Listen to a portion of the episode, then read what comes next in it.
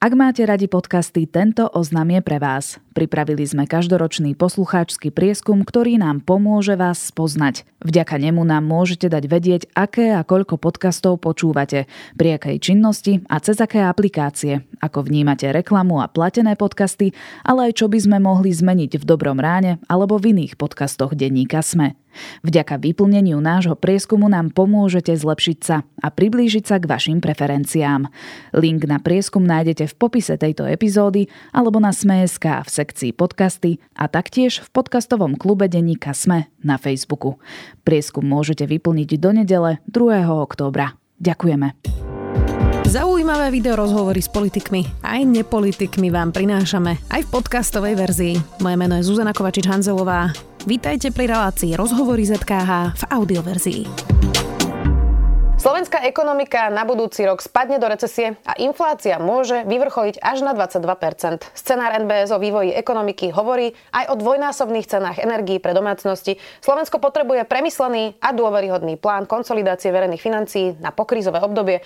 Taký plán ale momentálne nemá. MBS dodáva, že aj čerpanie eurofondov je stále na Slovensku slabé. Budúci rok bude veľmi náročný, hovorí prognoza MBS a viceguvernér MBS Ľudovít Odor už sedí v štúdiu. Sme vítajte. Dobrý deň.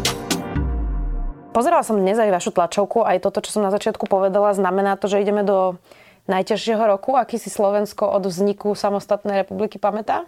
Nie, nie, to si, to si naozaj nemyslím. My sme uh, mali podobne náročné obdobie aj hneď potom, ako vznikla krajina, alebo teda hneď po prevrate, kedy tie inflačné čísla naozaj boli veľmi vysoké aj keď sa robili e, ešte za prvej Zurindovej vlády nejaké deregulácie a ďalšie veci, aby sme stabilizovali ekonomiku, tak to tiež bolo náročné. A, takže napriek tomu, že tie ceny rastú, ani e, v tom našom scenári nepočítame s tým, že padneme o 5 alebo 10 Samozrejme platí to pre priemer. Ak by sme zobrali tie najzraniteľnejšie skupiny obyvateľstva, pre nich to môže byť naozaj veľmi náročný rok, ale keď sa pozrieme na ekonomiku ako celok, tak si nemyslím, že, že nás čaká niečo také, čo sme ešte nevideli. To je presne moja druhá otázka, lebo vy teda predpokladáte priemernú infláciu vo výške 18%, v tej lepšej prognoze je to 14%, um, a že teda ceny plynu a elektriny pre domácnosti budú dvojnásobné, tak znie to likvidačne minimálne pre tých 700 tisíc ľudí, ktorých máme ohrozených chudobou na Slovensku, alebo nie? Určite áno, nie len pre ten samotný nárast, ale aj preto, lebo tieto domácnosti dávajú oveľa viac zo svojho príjmu práve na, na tie energie, alebo teda tie náklady, ktoré musia platiť jednoducho. Takže práve pre tie slabšie vrstvy to je, to je veľmi e, dôležitá informácia, ako budú vyzerať tie energie. No ako hovoríte, máme rôzne scenáre, ale bohužiaľ zatiaľ stále nevieme presne, čo sa udeje, lebo ani Európska komisia, ani vláda zatiaľ nedala na stôl nejaký plán s konkrétnymi číslami, čo by sme sa mohli chytiť. Toto ste tu hovorili už niekoľkokrát v tomto štúdiu, vždy pri iných situáciách, aj pri covide. A teraz nemyslím v tom úplne prvotnom šoku, keď prišla pandémia, ale už sme ju tu mali rok a stále sme ako keby nevedeli prognozovať a plánovať a podobne. E, Čiže máme teraz situáciu aj na Slovensku, ale aj v Európskej komisii, že vlastne je to taký moloch, napríklad tá komisia, že nevie vlastne dynamicky reagovať na krízy, ktoré prichádzajú rýchlejšie ako predtým? A vyzerá to tak naozaj, že, že aj keď sme zareagovali aj na tú covidovú krízu, že prišla nejaká solidarita, ktorá tu doteraz nebola a pomáhalo sa tým krajinám, ktorých sa to najviac týkalo. Ja predpokladám, že niečo podobné sa udeje aj pre tento prípad, kde sme napríklad my celkom zasiahnutí ale vždy to trvá, ako keby e, urobia to správne rozhodnutie až vtedy, keď už vyskúšali všetky ostatné. Mm, že ich dotlačí, dotlačí vlastne až situácia. Inak vy ste povedali aj to, a to ma zaujalo, že trh práce bude stabilný a že zamestnanosť sa podľa všetkého udrží. Tak je to teda len strašenie, že firmy nezvládnu tie vysoké ceny elektriny, lebo niektoré odhady hovorili, že by to mohlo závažne zasiahnuť až polovicu firiem, ale vaša prognoza vlastne hovorí niečo iné. A ono, my máme samozrejme aj, aj nejaké rozhovory s firmami a veľmi záleží aj od sektorov, aj, aj od vlastníctva tých firiem, najmä veľké firmy, veľké, e, veľkí výrobcovia zatiaľ neavizujú, že by mali nejaké problémy v tejto oblasti. Samozrejme, ja si osobne viem predstaviť, že aj v službách môžu zanikať nejaké firmy alebo minimálne dočasne nebudú ponúkať služby, lebo sa im to neoplatí pri tých eh, cenách energií. A, ale nepredpokladáme, že ten vplyv bude taký, že celú ekonomiku výrazne potiahne do recesie. Um, áno, určite firmy ani pre firmy to nebude jednoduchý rok, ale pri tých rozhovoroch zatiaľ Paradoxne inak celkom stále zaznievajú tie hlasy, že áno, ceny energie, ale hneď na druhom mieste sú nedostatok ľudí. Mm. Nedostatok ľudí, že aj firmy, ktoré majú momentálne možnosti investovať, lebo ich netrápia až tak výrazne tie ceny, tak stále majú problém, že odkiaľ zohnať e, šikovných ľudí na Slovensku. Nezasiahne to opäť najviac práve gastrosektor, hotely napríklad. Rozprával som sa minulý týždeň s človekom, ktorý prevádzkuje v Žiline hotel a hovoril, že im stúpli mesačné náklady na energie z 15 na 40 tisíc, to je vlastne štvornásobok. E, reštaurácie, to je všetko kultúra napríklad, uh, kluby. To sú všetko vlastne už zdecimované odvetvia práve po tých dvoch rokoch pandémie, tak tieto pôjdu prvé na odpis? Vyzerá to tak? Uh, povedal by som, že, že tak, taký zmiešaný scenár, že z časti očakávame, preto máme tie čísla inflačné vysoké, že z časti budú musieť tie firmy premietať uh, tie ceny do tých finálnych cien a tam tam, kde to bude možné, lebo nie je až taká silná zahraničná konkurencia, tak to bude možné. Ale pri tých firmách, kde naozaj je silná konkurencia aj zo zahraničia z Ázie, tak tam bude nemysliteľné pretaviť všetko do tých finálnych cien a tam naozaj budú mať ťažké časy. Mm. Slovenskej ekonomike hrozí pre prudko rastúce náklady na elektrínu kolaps. To povedal premiér Eduard Heger pre Financial Times. Uh, obrovský nárast cien po ruskej invázii na Ukrajinu mohol podľa neho slovenskú ekonomiku zlikvidovať, ak nezíska z Bruselu podporu v miliardách eur. To povedal teda premiér Heger. Je to realita, alebo toto je len politická vyjednávacia pozícia, aby získal z Bruselu čo najviac peňazí? Lebo ja sa priznám, že keby som bola e, občana, prečítam si premiéra, ktorý hovorí, že nám hrozí kolaps, tak ma to asi veľmi neupokojí. A, tak to nie ste sama. Asi viacerí budú takí, ktorí, ktorých to vystraší. Takže ja si myslím, že aj preto je dôležité, ak aj prichádzame s číslami a vysvetlením, ktoré sú bez nejakých akože vážnejších emócií, lebo napriek tomu, že ten rok bude ťažký, e, tie naše prognozy nehovoria o nejakom kolapse, že prestane život e, na Slovensku. A, a, takže ja to berem skôr tak, ako ste naznačili, že budú nejaké vyjednávacie pozície a pre niektoré krajiny je to oveľa väčší problém ako mnohé iné, ktoré možno ani v zime nemusia až tak veľmi kúriť, lebo sú na juhu Európy.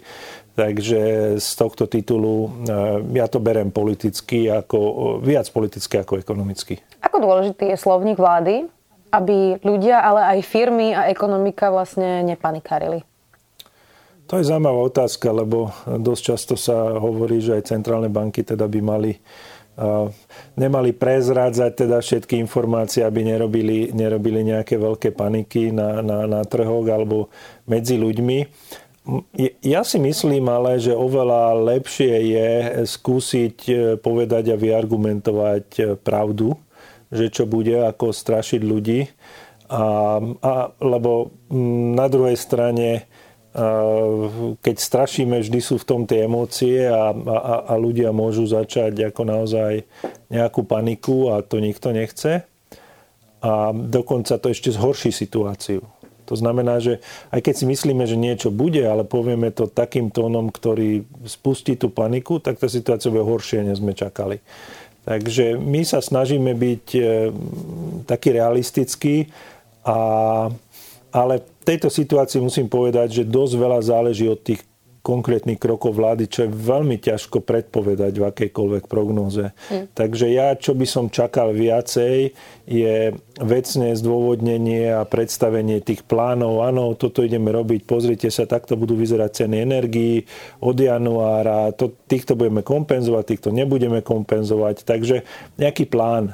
aby, aby ľudia naozaj si vedeli, aj firmy si vedeli predstaviť, čo nás čaká v budúcom roku. Poďme teda na nejaké tie konkrétne kroky. Vy dlhodobo upozorňujete na tú adresnú pomoc ľuďom, hovorili ste to aj pri e, covide.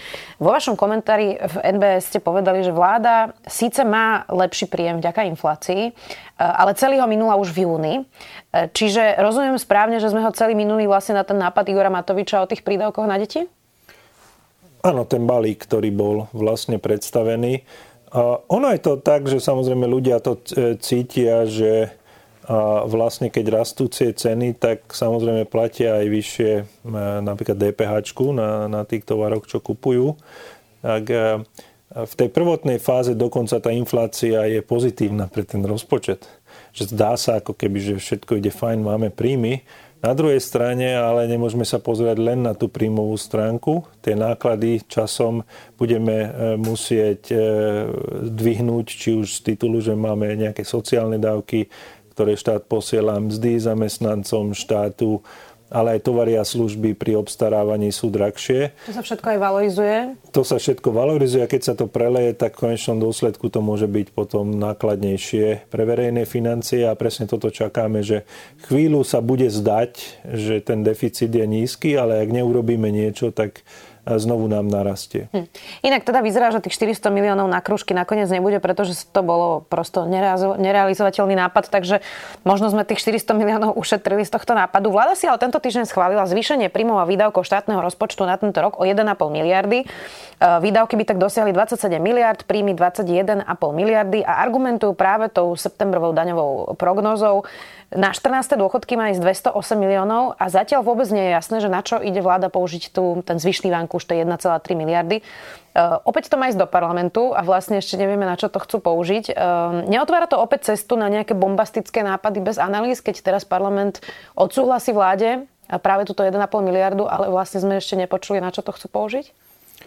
To, to je podľa mňa taký vážnejší pro- problém, že v poslednej dobe ako keby sme nechceli brať do úvahy nejaké analýzy alebo nejaké nápady a najlepšie to urobiť, e, že dnes donesiem a, a zajtra schválim, len aby náhodou niekto nemohol e, prerátať tie dopady tých opatrení a čo, čo si myslím, že je veľmi e, zlá politika, lebo aj pri tej najlepšej snahe, aj keby to robili podľa mňa najlepší analytici sveta, stále sa môže stať, že, že vieme prísť niečím lepším, niečo vylepšíme tam alebo niečo odrežeme z toho návrhu, takže práve e, tá verejná diskusia dosť často chýba, ako keby sme tak potajomky robili niečo, nejaké bombastické veci, ktoré potom niekedy ani nie sú schvalované, takže naozaj je to, je to taká trošku taká kovbojská politika, že od boku strieľame často.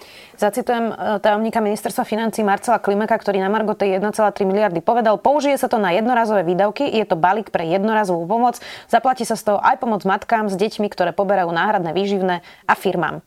Ale teda sú to len slovné vyhlásenia navyše štátneho tajomníka ministerstva financí. Tak čo by teda mali ideálne robiť, napríklad s touto 1,3 miliardov, na čo by bolo najrozumnejšie tie peniaze vlastne použiť? Ako z časti, čo, čo je naznačené, je podľa mňa v poriadku, že pri takýchto situáciách treba pomáhať tým najslabším, ale nevieme koľko, nevieme v akej výške, nevieme, čo to bude znamenať. A takisto ja si myslím, že tam e, bude potrebné porozmýšľať aj o tých dopadoch pre firemný sektor. Tam sú veľmi nerovnomerné tie dopady a možno ak by sme aj e, zastropovali niektoré ceny, tak e, budeme musieť kompenzovať iné, ale na druhej strane možno, aspoň teda aj komisia uvažuje s ďalšími príjmami, ktoré by boli zo zdaňovania tých nadziskov, ktoré zase získali firmy, ktoré obchodujú niekedy s energiami.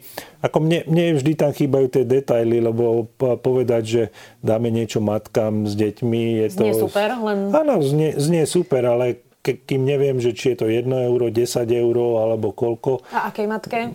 A tak to ja neviem vyhodnotiť, čo taký vplyv to bude mať na spotrebu napríklad. Mm. Ako by mali vyzerať adresné opatrenia, ktoré by ale zároveň teda nezvyšovali a neroztačali ešte viac tú infláciu? Ako sa to vlastne na tej váhe váži?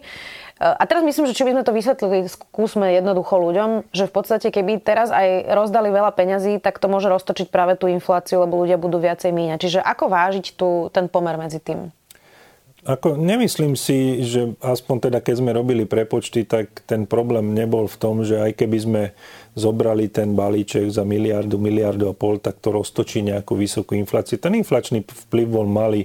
Miliarda pre bežných ľudí je strašne veľa peňazí, ale pre tú ekonomiku, čo produkuje, ja neviem, tisíc miliard, tak to nie je, nie je až taký inflačný vplyv. Takže pre mňa je legitimné naozaj sa pýtať, že z toho objemu komu ideme pomáhať a aby sme to robili naozaj adresne a nie plošne, že pre všetky domácnosti alebo pre všetky deti, pre každého, lebo toľko peniaz nemáme. Ako, e, zase keby sme mali veľké prebytky v rozpočte, tak e, beriem, je to dobrý nápad, ale tým, že atakujeme hranice 60% s našim dlhom, tak mo asi, asi nie je úplne rozumne dávať každému a treba si premyslieť, že a, a to je jednoduchá vec, ako dajú sa pozrieť tie analýzy, že ktoré domácnosti sú na tom najhoršie z hľadiska energetickej krízy. Inak to je opäť tá istá diskusia, ako bola vlastne pri tom balíčku Igora Matoviča v júni, že kto to vlastne potrebuje a kto to nepotrebuje, ako to určiť. Inak to zvýšenie výdavkov 1,5 miliardy to vyzerá, že by to mohla byť tak trochu aj poistka pre situáciu, keby neprešiel štátny rozpočet v parlamente? Že si teraz zvýšili vlastne objem financií, ktoré by potom mohli míňať? Tak dá sa, dá sa uvažovať aj, aj, aj takto. To znamená, že budúci rok, keď ten dlh uh, zostane vysoký a bude, budú zapnuté tie vyššie sankčné pásma dlhovej brzdy, tak dokonca bude treba viazať 3% výdavkov v štátnom rozpočte. No a z vyššej bázy sa ľahko, ľahko viaže. Takže uh, mohli byť za tým aj tieto motivácie ale práve kým nemáme tie detaily, tak nevieme ani o tých motiváciách veľmi veľa. A to je, to je podľa mňa je horšie v takejto situácii byť dlhodobo v neistote, ako povedať ľuďom možno aj horšiu správu na začiatok. Mm. A potom sa na to prispôsobia. Čo by to znamenalo pre Slovensko? Keby sme boli v rozpočtovom provizoriu, ak by teda Igor Matovič 15. oktobra predložil rozpočet, ale v parlamente by to do konca roka neprešlo, majú menšinu, nevieme, či to prejde, je to naozaj reálna možnosť. Igor Matovič, minister financí, hovorí, že to rozpočtové provizorium sa zvládnuť nedá a museli by byť predčasné voľby. Tak dá alebo nedá sa zvládnuť rozpočtové provizorium v takejto situácii? Bolo by to naozaj náročné, lebo niektoré výdavky by samozrejme boli nastavené tak ako v rozpočte v tomto roku. A na druhej strane pomerne veľká časť verejných výdavkov tam nie je. To znamená, že nie sú tam výdavky samozprávy, nie sú tam výdavky, ja neviem, na dôchodky sociálnej poisťovni. A ak sú kolektívne vyjednávania dohodnuté, tak ani tie výdavky potom tam a, pravdepodobne nebudú. Takže je to, je to také svietenie, kúrenie, a robí to veľké problémy, takže určite je vždy lepšie mať rozpočet, ako ísť do rozpočtového provizória. Ako viem si predstaviť e, na pár mesiacov takýto život, ale určite to nie je dlhodobé riešenie. Hmm. Do akej vážnej krízy vlastne teraz ideme? Napríklad o dva dní idú lekári podávať výpovede. E, bude ich zrejme ešte viac ako za vlády Vety Radičovej, keď podávali za ministra Uhliarika výpovede. Parlament zatiaľ odložil zákon o platoch zdravotníkov na koniec schôdze, lebo nemali politickú dohodu, sú tam nejaké pozmeňováky. Premiér Heger vlastne nevedel ani tu v štúdiu minulý týždeň povedať, že čo urobia preto, aby tí lekári nepodali výpovede a aký majú vôbec krízový scenár, lebo v niektorých nemocniciach to môže byť až 60 personálu. E, naozaj to nie sú žiadne žarty. Tak do tohto e, celého vlastne, ak sa pridá ešte kríza v zdravotníctve, odliv mozgov, vaša obľúbená, neobľúbená téma, o ktorej sme sa už viackrát rozprávali. Teraz napríklad možné obmedzovanie nejakej výroby vo fabrikách a menšinová vláda s polofunkčným parlamentom. Tak ako veľmi ste vy osobne z tohto znepokojení, z tohto koktejlu? Uh, dosť. To znamená, že, že samozrejme to nie sú nové problémy v zdravotníctve, školstve. Človek čaká, že začnú sa intenzívnejšie riešiť aj vo väzbe na plán obnovy Zatiaľ, e, zatiaľ aj vzhľadom na tie politické turbulencie opäť nevidíme nejaké, nejaké zásadné kroky e, v týchto oblastiach. A samozrejme potom, e, potom už aj ten personál je taký unavenejší a nevie, akože čo má čakať. Takže aj preto, preto si myslím, že to, čo momentálne asi najviac potrebujeme, je viac slnka do toho rozhodovania, aby sme naozaj videli, čo sa deje, aby, aby, lebo ja si viem predstaviť, že možno aj minister zdravotníctva, aj premiér myslí vážne nejaké opatrenia, ktoré, ktoré chcú, ale keď ich nikto nevie konkretizovať, tak čomu majú veriť aj tí lekári, alebo, alebo čo majú čakať v oblasti školstva učitelia. A táto neistota potom zabíja aj tú náladu v spoločnosti, lebo nikto nevie, čo bude, a nikto kompetentný sa nevyjadrí, tak No ale nie je to presný opak toho, čo vláda robí. Napríklad e, premiér tu v rozhovore hovoril, že nechápe, že vysoké školy hovoria, že budú možno zatvárať školy práve kvôli tej energetickej kríze, že veď oni sa o nich postarajú, že prečo im nedôverujú, že to vyriešia. No možno preto, že vlastne dlhodobo to takto vyzerá, nie? Tak samozrejme, ak, ak niekto má podobnú skúsenosť pandémie alebo z iných oblastí, že, že sa otálalo s niektorými riešeniami, tak e, tá dôvera tam nemusí byť. No a práve preto Mm, už viem len zopakovať, že, že naozaj, ak to myslia vážne, tak e, treba prísť aj s nejakými detailami tých plánov, lebo len ubezpečovať, že všetko zvládneme a všetko zvládneme je fajn, ale mm, potom, potom zase hovoriť, že príde kolaps, No, ako naozaj veľmi ťažko sa vyznať e, v tom, čo sa deje. Inak ešte pri tom zastropovaní cien elektriny, e, zároveň teda možno s nejakou úsporou, nejakými znižovaniami teploty na úradoch, ministerstvách alebo v kanceláriách, v obchodných centrách, vo verejných budovách, ale aj v domácnostiach, tak touto cestou vlastne pôjde aj Európska komisia. Na druhej strane Vláda teraz prijala zákon o znárodnení elektriny a plynu v prípade núdzovej situácie. A napríklad slovenské elektrárne rovno hovoria o bankrote. Že to je niečo, čo je pre nich nevydané, že je to veľa prísnejšie ako v iných štátoch. Dokonca ich zacitujem, navrhovaná novela legislatívy s najväčšou pravdepodobnosťou vytvorí neúnosnú finančnú záťaž pre slovenské elektrárne, teda neschopnosť spoločnosti plniť existujúce úvery a zmluvy a teda konkrétne riziko platobnej neschopnosti a bankrotu um, tak už aj keď robia nejaké takéto zákony, potom príde tá reakcia tých firm, ktorých sa to dotkne a um, možno občan vlastne nevie rozsúdiť, že jasné, že slovenské elektrárne, ktoré sú sprivatizované a už nie sú v rukách štátu, kričia, že vlastne nechcú ukrojovať, tak kto má vlastne v takýchto zlomových bodoch pravdu, keď tie firmy potom hovoria, my pôjdeme do krachu, do bankrotu, my budeme prepušťať a vláda hovorí, že iná cesta nie. Ako nájsť medzi tým nejakého sudcu? No, tak e, veľmi ťažko, ale ja si myslím, že vzhľadom na to, že sa spúšťajú aj tretí blok Mochoviec, že čo sa týka elektrickej energie ako, ako tej komodity, že budeme mať dosť. Otázka, otázka je, ako budú tie cenové mechanizmy nastavené. A to je vždy potom e, štát tlačí, akcionár sa bráni, lebo tak u koho budú tie peniaze sú, sú dôležité. Takže veľmi ťažko to rozsúdiť, kde to bude, ale Nemyslím si, že je v záujme vlády, aby skrachovali elektrárne, takže riešenie sa určite nájde a aj dokonca je možné nájsť také riešenia, ktoré, ktoré budú niekde v strede medzi tými záujmami ale tie prvotné vyhlásenia vždy treba tak brať, že to sú naše pozície a potom sa budeme zbližovať. Ako vyjednávanie na trhu, rozumiem. Sú iné krajiny na túto situáciu lepšie pripravené? Napríklad, keby sme sa teda porovnali s Čechmi, tým máme najbližšie, sú oni na lepšej štartovacej čiare pri tejto kríze? A z istých hľadisk áno, z istých hľadisk nie. Ako veľmi ťažko bolo predpovedať, ja neviem, pred dvoma rokmi, že že príde nejaká vojna a tie ceny budú šialené na, na tých trhoch. A keď robili aj, aj tie firmy dlhodobé kontrakty, tak predávali elektrinu o, o rok alebo o dva roky, tak s týmto nemohli počítať. Takže ten trh samotný na to nebol až tak e, pripravený.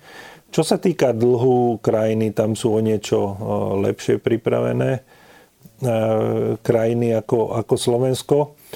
A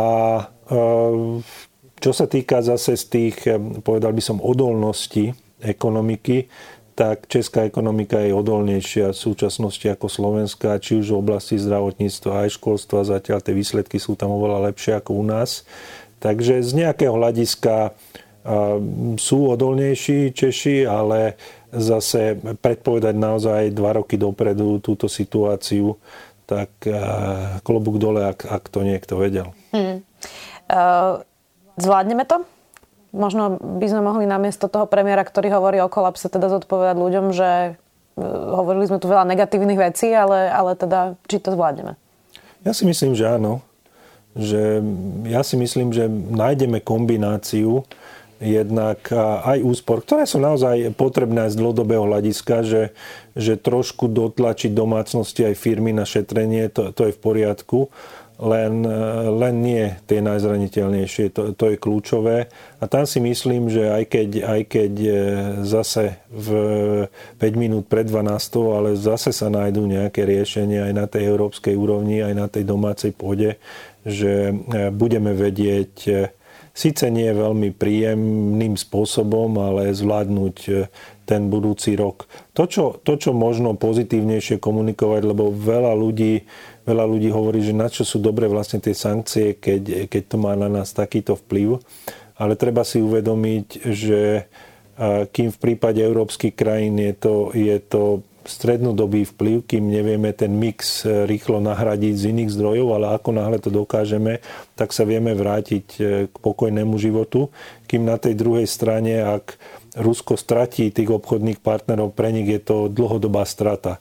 Takže e, treba to aj takto vnímať, že ak sme nepriamým účastníkom nejakého vojenského konfliktu, tak to bohužiaľ niečo, niečo stojí aj, aj našu krajinu, ale nie, nie dlhodobo. Ako náhle vyriešime energetickú situáciu v Európe, tak vieme sa vrátiť relatívne rýchlo e, k normálnejším úrovniam e, cenovej hladiny. Navyše tu máme zatiaľ slobodu. To si tiež treba vážiť. Ďakujem veľmi pekne, že ste prišli. Ľudovít Odor, viceguvernér Národnej banky Slovenska. Ďakujem za pozvanie. Počúvali ste podcastovú verziu relácie Rozhovory ZKH. Už tradične nás nájdete na streamovacích službách, vo vašich domácich asistentoch, na Sme.sk, v sekcii Sme video a samozrejme aj na našom YouTube kanáli Denníka Sme. Ďakujeme. Kde sú hranice slobody slova? Je človek len veľmi komplikovaný stroj? A ako skresľuje naša myseľ realitu? Som Jaro Varchola a ja Jakub Betinský a spolu tvoríme podcast Quantum Idei, kde veda diskutuje s filozofiou. Novú diskusiu nájdete každý druhý štvrtok vo svojej podcastovej apke, na našom Facebooku a Instagrame a tiež na denníku ZME. Tešíme sa na vás.